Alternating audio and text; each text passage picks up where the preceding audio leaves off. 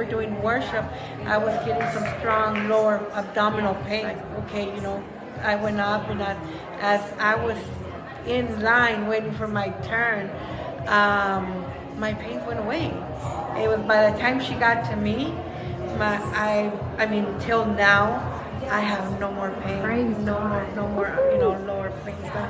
No more pain actually whatsoever in my stomach because it was you know was I couldn't hardly stand up, not even to worship. I was you know meaning to sit back down.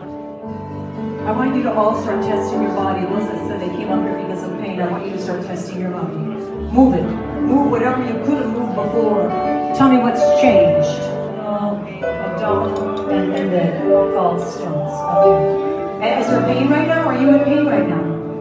Actually, when I was coming up, I was in lower abdominal pain. And when she was coming up, she was in lower abdominal pain. As I was standing, it, it, it went away. I want you to all keep your hands up. Don't look to me. I tell you this all the time. Look to Jesus. I'm just a vessel. Look to Him.